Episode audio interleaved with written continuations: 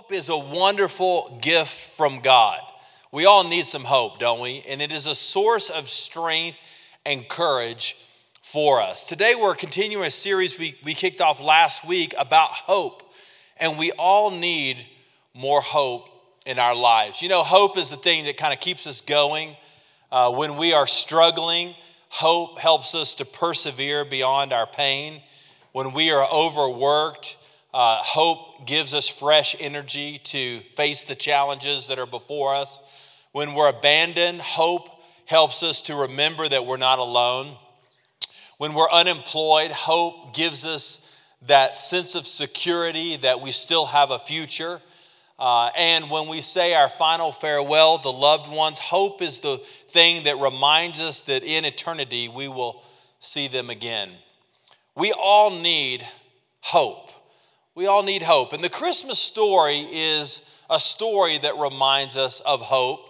We've titled this series Hope is Here because everything centered around the birth of Jesus related to hope. Uh, God had made a promise many years before that one day his son, the Messiah of the world, would come into the world and would redeem humanity. And I love the definition of hope as, as simply this a confident expectation that God is going to move. We don't always know what God is going to do, but we can be confident that God is going to do something. And when God shows up, it's powerful and it is wonderful. So we live with that confidence and with that assurance. In fact, scientists tell us that hope releases endorphins in the body. Uh, it actually releases a, a, a chemical, the feel good chemical, endorphins, into our mind. We feel better when we have hope. We have uh, better relationships. We have a better attitude. We have more, more expectation for the future when we have hope. So we all need that hope. Um, one of the great characters in the Bible that had hope was a guy named Simeon. Simeon is an old man, and in Luke chapter 2, we find that he has been waiting for the birth of Jesus for many, many years. The scripture doesn't really tell us how old Simeon is, but the implication is he's a very elderly old man. A lot of commentators think he's maybe like 80 or 90 years old. And uh, God has spoken to him that he's not going to die until he sees the birth of the Messiah. And so he has this great hope in his, in his heart, this expectation. I'm going to see the Son of God before I die. And day after day, year after year, decade after decade, he's looking for Jesus. He's going into the temple and he's looking at all the babies that are being dedicated. He's meeting all the families. He, he's looking for Jesus. Now, I don't know about you. I think I would get discouraged after, you know, the first few months of of looking for the Messiah, but there's something in the heart of Simeon that keeps him going. I mean, he has a hope from God. God's given him a promise, God's given him a word, God's given him an expectation. And so, man, he's not, he's not disheartened. Can you imagine looking in the temple at all the babies coming in to be dedicated? Oh, is that the Son of God? No, that's an ugly baby right there. That can't be Jesus. He's looking around and just filled with hope and with expectation to see the birth of this baby. Mary and Joseph bring Jesus to the temple to be dedicated, and they had to travel 140 miles. You can just imagine, this probably took like a week in the ancient world where they did not have modern transportation. This was a devout Jewish family. Mary and Joseph are doing what, what was done with all Jewish boys like Jesus. And and, and dedicating him at the temple. So they, they've made this great journey. This is a big deal. They finally have gotten to the big city, the city of Jerusalem, the temple. They've traveled from that little town of Nazareth that has a population of probably maybe like 50 or 100 people, a little bitty town that most people in the ancient world hardly even knew where it was. But they've made that trek and they're there. And Simeon is there. And Simeon is looking for Jesus. You know, every day of our life, we should be looking for Jesus. We should be looking for Jesus in the home. We should be looking for Jesus at church. We should be looking for Jesus in the community everywhere we go. One time I was talking to my kids about this when they were very little. And the uh, following day, they were scurrying around in the basement. They were opening all the closets. They were digging around the garage. And I was like, Kids, what are y'all doing? And they said, Dad, you told us we should be looking for Jesus every day. I thought, Well, that's a great start, you know? We're looking for Jesus. Simeon's looking for Jesus. He has hope, he has expectation. I hope you're looking for Christ in the story in this uh, Christmas season that we're experiencing. Now, the Holy Spirit is one of the things that gives us great hope. And you can't really study the story of the birth of Jesus without looking at the impact of the Holy Spirit. Uh, in fact, the Holy Spirit in Luke chapter 1, verse 15, um, is there when Gabriel announces that John the Baptist would be filled with the Holy Spirit and prepare the way for the coming of Christ. It was the Holy Spirit who caused Christ's conception with Mary. Okay, Mary conceived by the Holy Spirit. It was the Holy Spirit who prompted Elizabeth to announce Christ's presence within Mary. Uh, it was the Holy Spirit who spoke to Zechariah, uh, announcing that his son, John the Baptist, would be Christ's herald and prepare the way for him. It was the Holy Spirit uh, that spoke to Simeon that said that Joseph and Mary would bring Jesus to the temple. So the Holy Spirit is everywhere. And I want to submit to you today that if we're going to have the Christmas that God wants us to have, we need the power of the Holy Spirit. We need a spirit filled Christmas to have a hope filled Christmas. And how can I experience real hope? Well, I, it starts with the filling of the Holy Spirit. Now look at this passage here in Luke 2:25. There was a man in Jerusalem whose name was Simeon and this man was righteous and devout, looking forward to Israel's consolation. And the Holy Spirit was what? It was on him, right? Simeon was a man that, that had the Holy Spirit on him. In the Old Covenant, the Holy Spirit would come upon people for a season or a task or a time. But after Acts chapter 2, the Holy Spirit came to reside in the hearts of people. And so, if you're in Christ, you have the Holy Spirit within you. And, we, and, and, and the Christian journey is about allowing the Holy Spirit to have control of our life. But He is there if you're in Christ. So, so Simeon is a man that is filled with the Spirit. The Holy Spirit is running out the ears of Simeon. He is a man that has the Holy Spirit all over him.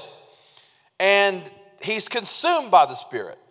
And spirit filled living is living from the inside out, not the outside in. Now, see, a lot of people get this mixed up. We try to live from the outside in. That's religion, that's a checklist. If I'm going to be a Christian, I'm supposed to do this, check. I'm supposed to do that, check. I'm supposed to do this over here. Outside in religion. Inside out living is where the Holy Spirit consumes you and gives you a new nature and a new desire, and you start to do things that are uncharacteristic of yourself. You, you start to say things, you start to do things, you start to have desires to do things that you never had before. Why? Because it's the life of Jesus in you that is coming out. And so that's why people get these things mixed up. Sometimes I talk to people who say, Pastor, I, I would be a Christian, it's just too hard. Maybe you've thought that before. Maybe somebody said that to you. It's too difficult. I can't keep the Ten Commandments. And you know, there's part of that that is so true. By yourself, you cannot live the Christian life. But here's the great news when the Holy Spirit is within you, you have the divine empowerment of Jesus that is giving you the new nature to do what you can't do by yourself. So that's a spirit filled life, not a religious life, not a religion filled life, a life that says, I got to do these things, I got to follow these tasks, I got to I got to keep this list. No, when the Holy Spirit is within you, man, you begin to just do the things that God has purposed and called you to do. This is Simeon, man. The Holy Spirit is on this guy. He's a powerful man. The Apostle Paul spoke a little bit about this in Ephesians 5:18. He, he illustrated this for us. It says, and don't get drunk with wine, which leads to reckless living, but be what? be filled with the Holy Spirit. And so it's interesting that Paul compares the spirit filled life with being drunk. Now, who would have thought it, right? This sounds like two opposite things, isn't it? And they are in many ways. But, but they have some commonalities. How does a drunk person stay drunk? They got to keep drinking, right? And, and when you keep drinking, then you, then you stay drunk. Guess how you're filled with the Holy Spirit? You got to keep drinking. You got to keep drinking of the Holy Spirit. And he says, listen, don't be drunk with wine, but instead be, be intoxicated with the Holy Spirit. Be filled with the Spirit. Now, a couple things. This verb in the language of the New Testament is a powerful verb. And I'm going to give you a couple of insights, a couple of nuggets just from Ephesians 5:18, this concept of be filled. Um, number one, it's, it's a plural verb, which means all of us need to be filled with the Holy Spirit. Amen? Sometimes we talk about spirit filled Christians and other Christians, but the reality is all Christians should be filled with the Holy Spirit. It's not just for some and not for others. The Holy Spirit is for you, it's for all of us. Uh, also, it's an imperative, which means a command. It's like when you tell your kids, take out the trash. It's not up for debate. It's not up for, for, for conversation. You just, need to, you just need to do it, right? Be filled with the Holy Spirit. It's a command. We've been commanded to be filled with the Holy Spirit. It's in the present tense, which means it's a continual action every day. I have to be filled with the Holy Spirit. It's not like one time I drink of the Spirit and then, like, yes, I'm good. Every day, man, we gotta, we gotta get filled up. We gotta keep drinking. It's continual.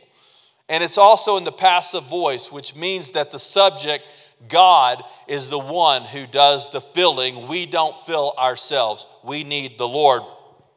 We got to be filled with the Holy Spirit. Simeon is a man that's filled with the Holy Spirit. Now, my wife has a problem, and she said I could share this with you. She oftentimes runs out of gas. She has an aversion to pump to pumping the gas. You know, she just hates to do that. And when we first got married, um, I was driving this really cool black Camaro. Can I brag, brag for a little bit? It was a really awesome car. My wife was driving a Honda Accord. You know, it's a, it's okay car. She decided it was cooler, she was a school teacher, to drive to school in the Camaro than it was to drive the Honda Accord. So she left before I did in the morning, so she would just take my car. And she loved driving it. Oh man, it was a fun car to drive. There's a big difference, though, between a Chevy Camaro and a Honda Accord. One of the differences is that the gas gauge in a Honda Accord goes to zero when you have about 50 miles left. So you have lots of time to kind of plan out when you want to fuel the tank. In the Camaro, when it goes to zero, guess what that means? That means it's it. There is nothing left. In addition to not liking to pump gas, in addition to driving a car she wasn't familiar with, my wife also runs late. She's about 10 or 15 minutes late everywhere that she goes. And one time I asked her, I said, Babe, why are you always so late? And she, she pointed to herself and she said, This doesn't just happen. I thought, you know, that's an excellent point. You know, I haven't argued with that since then. You know, that's right. You look great, babe. And if it takes a few extra minutes, then awesome. You know, so, so my wife runs late. She's running out of gas going to school. This happens several times. She calls me stranded, panicked. You know, one time she went to get lunch in the middle of the day and she ran out of gas just a few blocks from her school that she was teaching at, and the principal had to help her push the car back into the parking lot and always running out of gas. The Christian life, filled with the Holy Spirit, will never lead us to run out of fuel. God wants us to fill that tank up all the way. It reminds me of a friend that I have. I have a friend, he now is a CPA, which maybe that tells you a little bit about my friend. Um, back when he was in school, he always wanted to have his, his gas tank full. So if we went somewhere and, and like he used like a fourth of a tank of gas, he would always have to stop by the gas station and put a fourth of a tank back in. So it was always on full. We used to give him the hardest time about being so anal about his gas, but he always had a full tank. And we always wanted to ride with him because he always had the most fuel. That's a beautiful picture of the Christian life. Sometimes the tank goes empty, but we have to keep filling it up. And when we keep filling it up by the power of God, we can live a spirit filled life, life that's full of the Holy Spirit. Christmas is a time that we should experience and celebrate the filling of the Spirit. How can we do it? Well, Galatians chapter 5 gives us some insight into how we can fill our spiritual tanks. I say then, walk by the Spirit, and you will certainly not carry out the desires of the flesh. For the flesh desires what is against the spirit, and the spirit desires what's against the flesh. These are opposed to each other, so you don't do what you want. In other words, if you want to live a spirit filled life, you have to feed the spirit in your heart. If you feed your flesh, i.e., sinning, then you get flesh out. If you don't like the outcome of your life, if you don't like the way that you talk to your family and and some of the decisions and the choices that you're making, ask yourself the question what's coming in? Because what's coming in is going to dictate what goes out. And Paul says if you put flesh in, you get flesh out. If you put spirit in, you get spirit out. So, how can I be filled with the Holy Spirit? I got to continually drink of the Spirit. And when I do that, I get, I get spiritual results. Isn't that beautiful? Bill Bright used to say the way that we stay filled with the Holy Spirit is we exhale, that's confessing sins to God, and we inhale, which is living by faith. And when we inhale and exhale, we'll live the spirit filled life. But guess what? It moves on beyond that. Not only am I filled with the Holy Spirit, if I'm going to have great hope, I have to be guided by the Spirit. I got to be guided by the Spirit. Now, look, look back at the verse here in verse 26. Um, it says, It had been revealed to him by the Holy Spirit that he would not see death before the Lord's Messiah. So God's revealed it to him. Simeon's going to see the birth of Jesus before he dies. And then in verse 27, guided by the Spirit, he entered the temple, and when the parents brought in the child Jesus to perform for what was customary under the law, which was like a, a dedication of the baby of the, the baby boy. And he's revealed, the Holy Spirit reveals and guides Simeon. Man, this whole experience that Simeon has with Jesus is about the Holy Spirit. Now, sometimes God will reveal things to you, God will just put it in your heart. God will just speak to you by the Holy Spirit. I've never heard an audible voice before, but but but I often hear like promptings or urges or I have thoughts and desires. Sometimes those are my thoughts, but sometimes those are the thoughts of the Holy Spirit. And God revealed it to him Simeon, you're going to see Jesus, you're going to see the baby before you die. It wasn't until later that God gave the detail. There he is.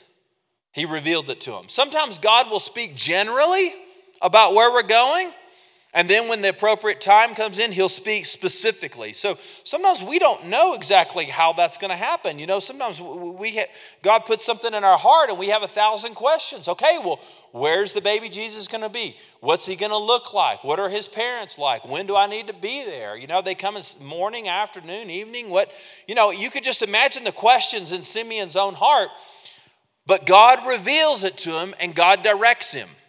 And when your life is guided by the Holy Spirit, you will be in the places that God has purposed and called you to be in.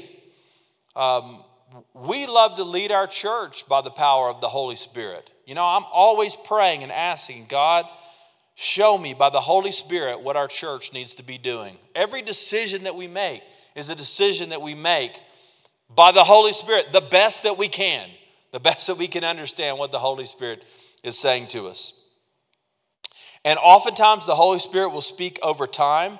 Sometimes he will speak instantly in a moment. I, I remember a few years ago, I was on a bus and I had a whole group I was taking skiing, and everybody was asleep on the bus, and I had my one little night light on. The, the bus was pitch dark, and I had my one little light on, and I was reading this book.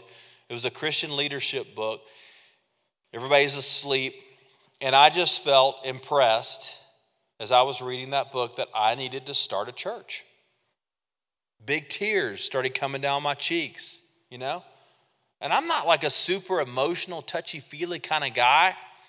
But in that moment, I knew that the Holy Spirit was saying it was time to start the church. Have you ever had a moment like that? Have you ever had a moment where God just put something in you and like this is this is the Lord. I can't get away from it. One of the reasons I know the Lord's speaking to me by the Holy Spirit is when it keeps coming up. You know? If it's just something that comes up one or two times, a lot of times that's my ideas. But if I can't get away from it, is that the Holy Spirit? Day after day after day. Lord, I wasn't even praying about that. I wasn't even thinking about that. And I'm getting this, this, this spiritual desire and this nudge to move this direction. This is the guidance of the Holy Spirit. This is how He works. Uh, now, listen, we should not become so super spiritual that we think that every time we go to the bathroom, the Holy Spirit has to lead us, you know? I mean, there are times where you just do things that you just know you just need to do.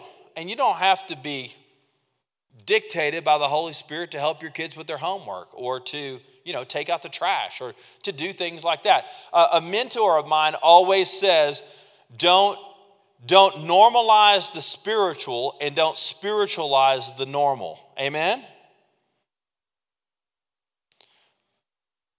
We got to keep what's spiritual, spiritual, and what's not spiritual, let's don't try to make it spiritual because if you do that, you become super spiritual and you become a spiritual weirdo.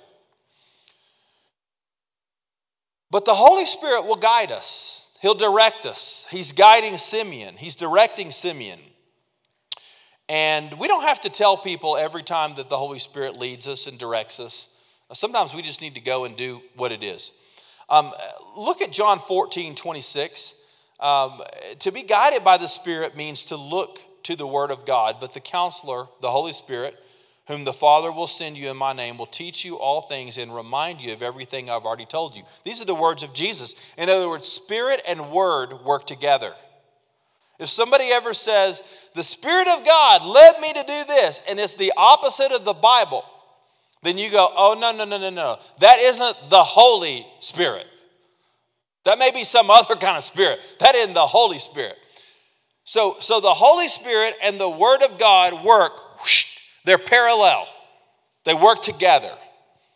And Jesus said, Listen, the Spirit is going to remind you of what I've already told you. I mean, a lot, if, you, if you're a Bible reader or a Bible studier, the Holy Spirit, a lot of times, is just taking the Word of God and just helping apply it into your heart and into your life.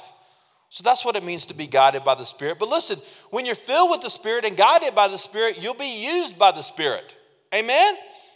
Who would like to be used by the Holy Spirit? Is that an awesome thing? This Christmas. How wonderful is it to think about being used by the power of the Holy Spirit. Look at the rest of the passage.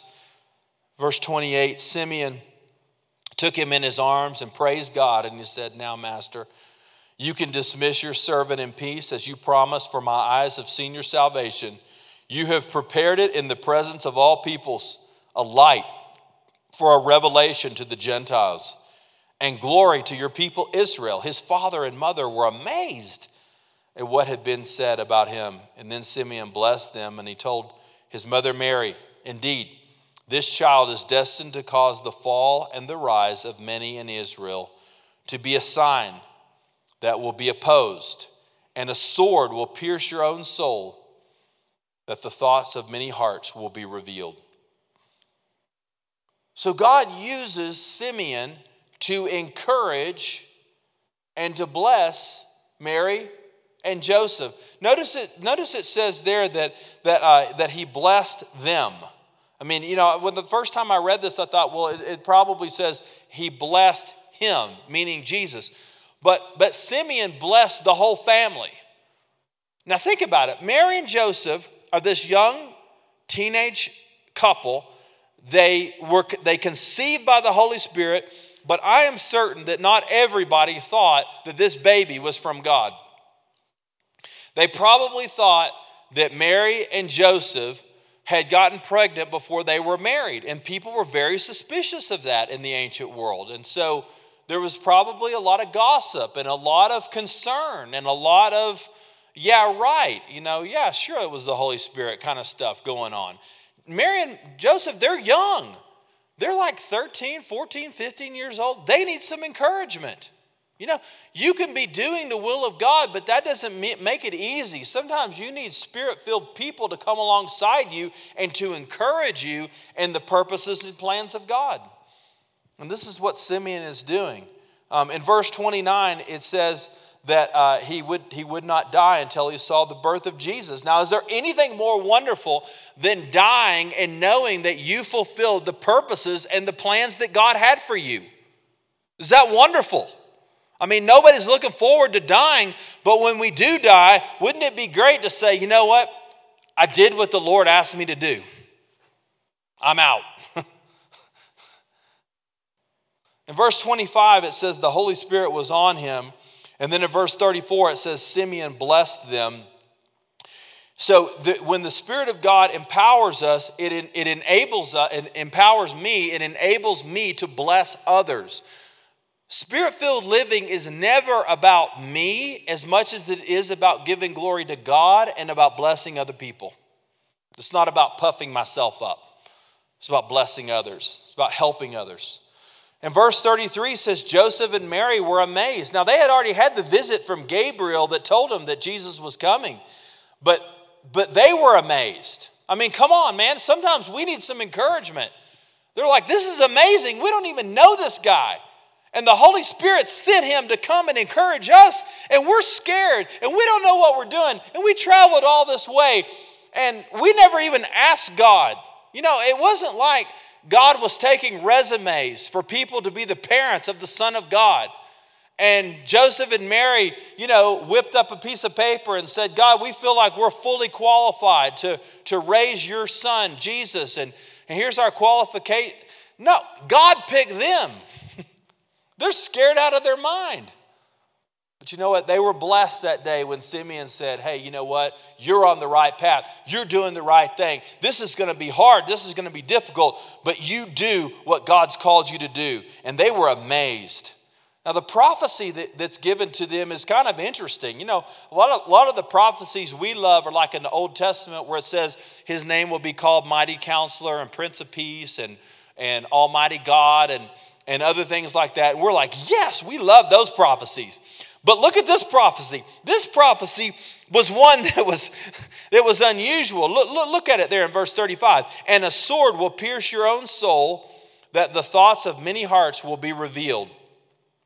Um, in verse 34, he says, Indeed, the child is destined to be cause, the cause of the fall and the rise of many in Israel, and to be a sign that he will be opposed. In other words, you know what? The life that Jesus is going to live is going to be filled with opposition and hardship.